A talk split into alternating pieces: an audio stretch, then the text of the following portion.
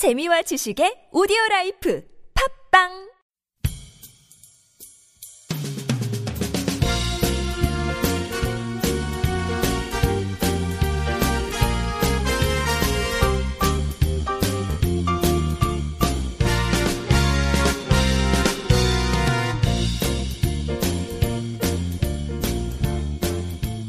안녕하세요 이동훈 기자입니다. 안녕하세요, 문경 기자입니다. 안녕하세요. 김준성 기자입니다. 네, 요즘 미세먼지가 한참 논란이었어요. 네, 난리였죠. 네, 네, 미세먼지. 봄에 네. 아니요, 요즘에도 요즘에도 난리였어요. 그래요? 요즘에 아. 중국이 G20을 개최할 때 하늘이 아. 그렇게 파랗다고. 아, 네, 이제 끝났으니까. 아, 그때 당시에 중국이 이제 대기 오염 너무 심각해서 공장을 다 멈추라고 지시했다는 진짜인지 가짜인지 모르겠지만 그때 작년에 열병식 때도 그런 얘기 있었잖아요. 그때 하늘이 진짜 파랬습니다. 네. 네. 그러니까 이게 옛날에는 봄철에 이제 황사가 제일 골치였잖아요. 네. 요즘은 이제 봄철 황사도 문제인데 황사보다 더 무서운 게 이제 미세먼지예요. 네. 뭐 미세먼지는 사실 거의 계절을 가리지 않고 나타나고 있고 이게 중국에서 오는 것뿐만 아니라 국내에서 만들어지는 미세먼지도 상당히 많단 말이에요. 네. 이 미세먼지가 건강에도 그렇게 안 좋다는데 문제는 국내에서는 이 미세먼지 기준이나 이런 게 사실 이 유럽이나 이런 데 기준보다 상당히 그 너그럽거든요. 그런 문제가 있어요, 사실. 뭐 아무튼 이 미세먼지는 한국뿐만 아니라 음, 북한에서도 당연히 문제가 되겠죠. 네. 그리고 이 미세먼지를 어, 해결하려면 일단 미세먼지를 측정을 잘 해야 되겠죠. 예, 그래서 우리도 보면 가끔씩 그런 거 나오잖아요. 미세먼지 농도가 너무 많으면 어, 외출 자제 뭐 이런 것도 나오는데 그런 것처럼 북한에서도 이 미세먼지를 측정하기 위한 그런 이제 신 측정기를 개발했다. 뭐 이런 내용이 나왔는데 한번 소개를 해주시죠. 네. 어, 이제 북한 의학과학원 환경위생연구소하고 김책공업종합대학 이제 전기 전자공학부 연구팀이 이제 만든 건데요. 어, 이제 세계적인 수준의 대기 환경 측정기를 만들었다. 그래서 대기 중에 가스, 그다음에 먼지에 이제 그거를 수치를 측정을 하는 거죠.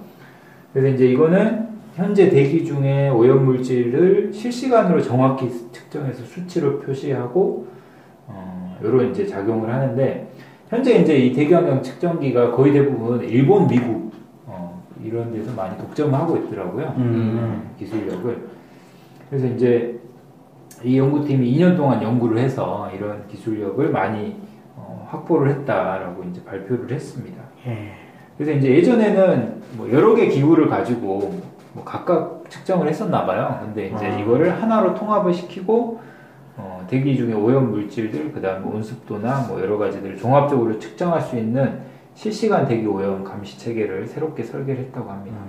그래서 이제 이게 어느 정도 측정할 수 있냐면 어, 이제 보통 미세먼지는 그 PM 10, PM 2.5라 그러거든요. 이제 이게 미세먼지 입자예요. 그래서 이제 이, 이 정도로 구분할 수 있는. 그래서 그 직경이 10 마이크로미터, 네. 네, 2.5 마이크로미터 요 정도까지 구별할 수 있는 음. 어, 공급 이 측정기를 개발했다고 합니다. 마이크로미터면은 얼마나 작은 거죠 이게? 얼마나 작은 거죠? 네, 10 마이크로미터면은 밀리미터가 이제 10의 마이너스 3제곱이고 마이크로가 10의 마이너스 6제곱이니까 육이죠. 네. 그러면 0.0000001미터?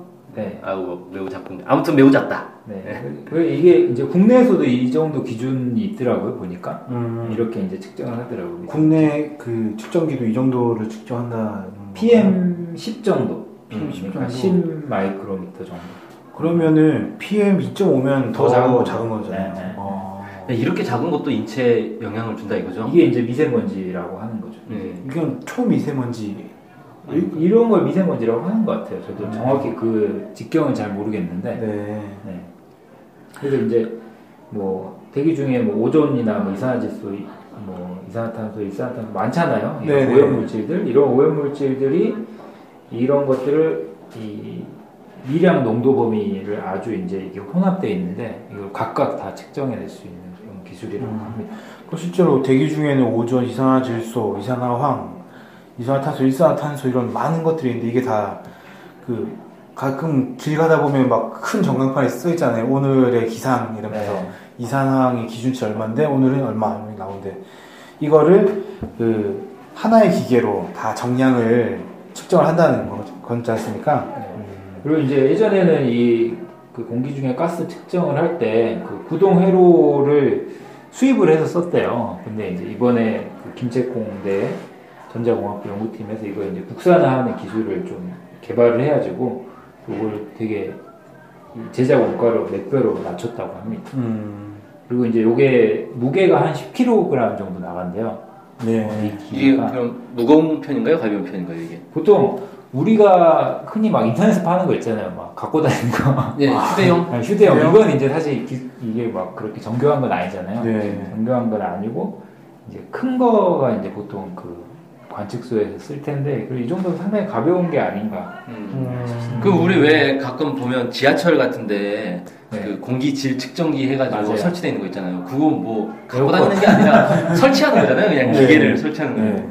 네. 그런 거하고 비교해 보면 무게는 뭐 엄청 작은 거. 10kg면 상당히 그러면은 그냥 일반적인 대기 측정뿐만이 아니라 뭐 지하 시설이라든지 북한이 워낙 또땅그 예, 지하 그래서 깊게 이제 뭐 하니까 탄광이나 광산이나 뭐 이런 지하철에도 뭐 어, 설치할 수 어디든지 네. 설치할 수 있다 뭐 이렇게 이야기를 근데 하더라고요. 가벼우니까 뭐 들고 다니면서 설치하고 이런 게 편하겠네요. 음. 고정 설치가 아니니까. 근데 이거 이게 대기 오염 상태를 실시간으로 이제 체크를 하면서 이걸 보관해 놨다가 전송하고 이런 시스템이래요. 그래서 이제 전국적인 대기 오염 감시망을 딱 이제 이걸 통해서 구축할 수 있다 이렇게 발표를 했습니다. 음, 어, 인터넷까지 이용하는군요. 네.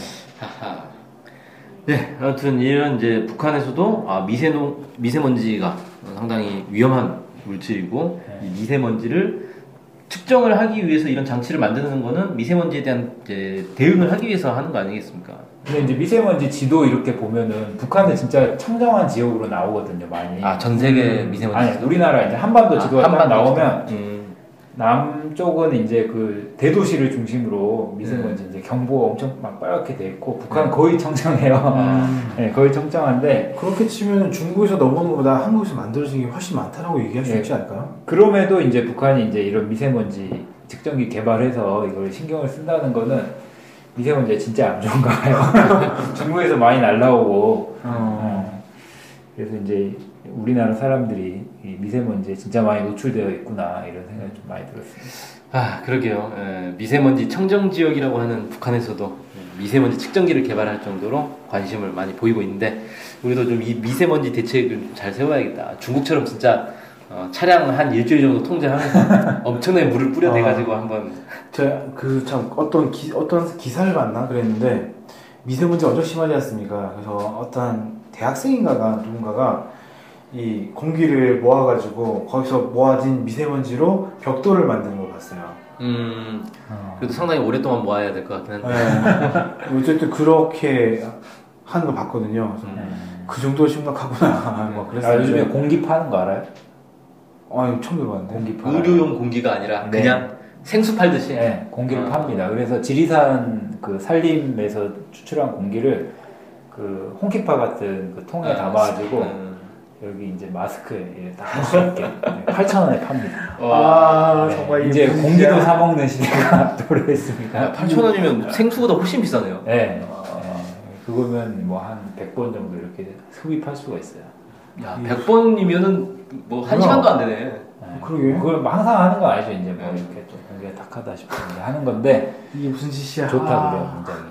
아, 진짜요? 어, 향이 뭐 네, 산속에. 봤습니다. 직접 그 제품 있더라고요. 어.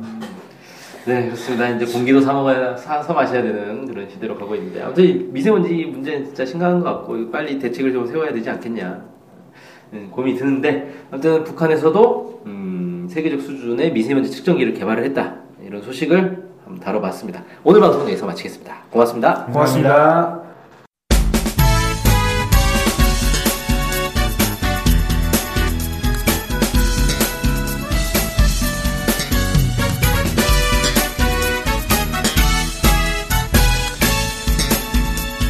라면 좋아하세요?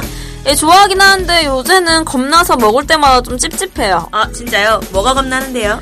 먹을 때는 진짜 좋은데 먹고 나면 이제 속이 좀 더부룩하더라고요. 아, 네. 나이가 들어서 이제 그런가? 아니 no no no 절대 아니고요. 다른 이유가 있을 것 같아요. 아, 네. 예. 사실 그게 좀 밀가루가 안 좋아서라고 합니다. 아. 미국에서 들어오는 밀가루에 혹시 앉은뱅이 밀이라고 들어봤어요? 아니요, 그 앉은뱅이라 그래서 탁 땡기진 않은데 밀이면 다 똑같은 종류 아닌가요? 밀에도 종류가 많습니다. 원래 한반도에 기원전 200년부터 있던 밀 종자가 앉은뱅이 밀인데요. 아 토종밀. 네. 이게 일제 강점기 때 일본으로 갔다가 다시 미국으로 건너가 개량된 게 지금 아. 우리가 먹는 미국산 밀이에요. 우와. 그러면 이거는 거의 그거네요. 할아버지 밀? 원조 밀을. 네. 근데 이제 그럼 미국산 밀이 원래 우리 거였던 거예요? 어, 정확히 말하면 우리 밀을 개량한 거죠. 아. 근데 원래 우리 밀을 아직도 키우는 분들이 있습니다.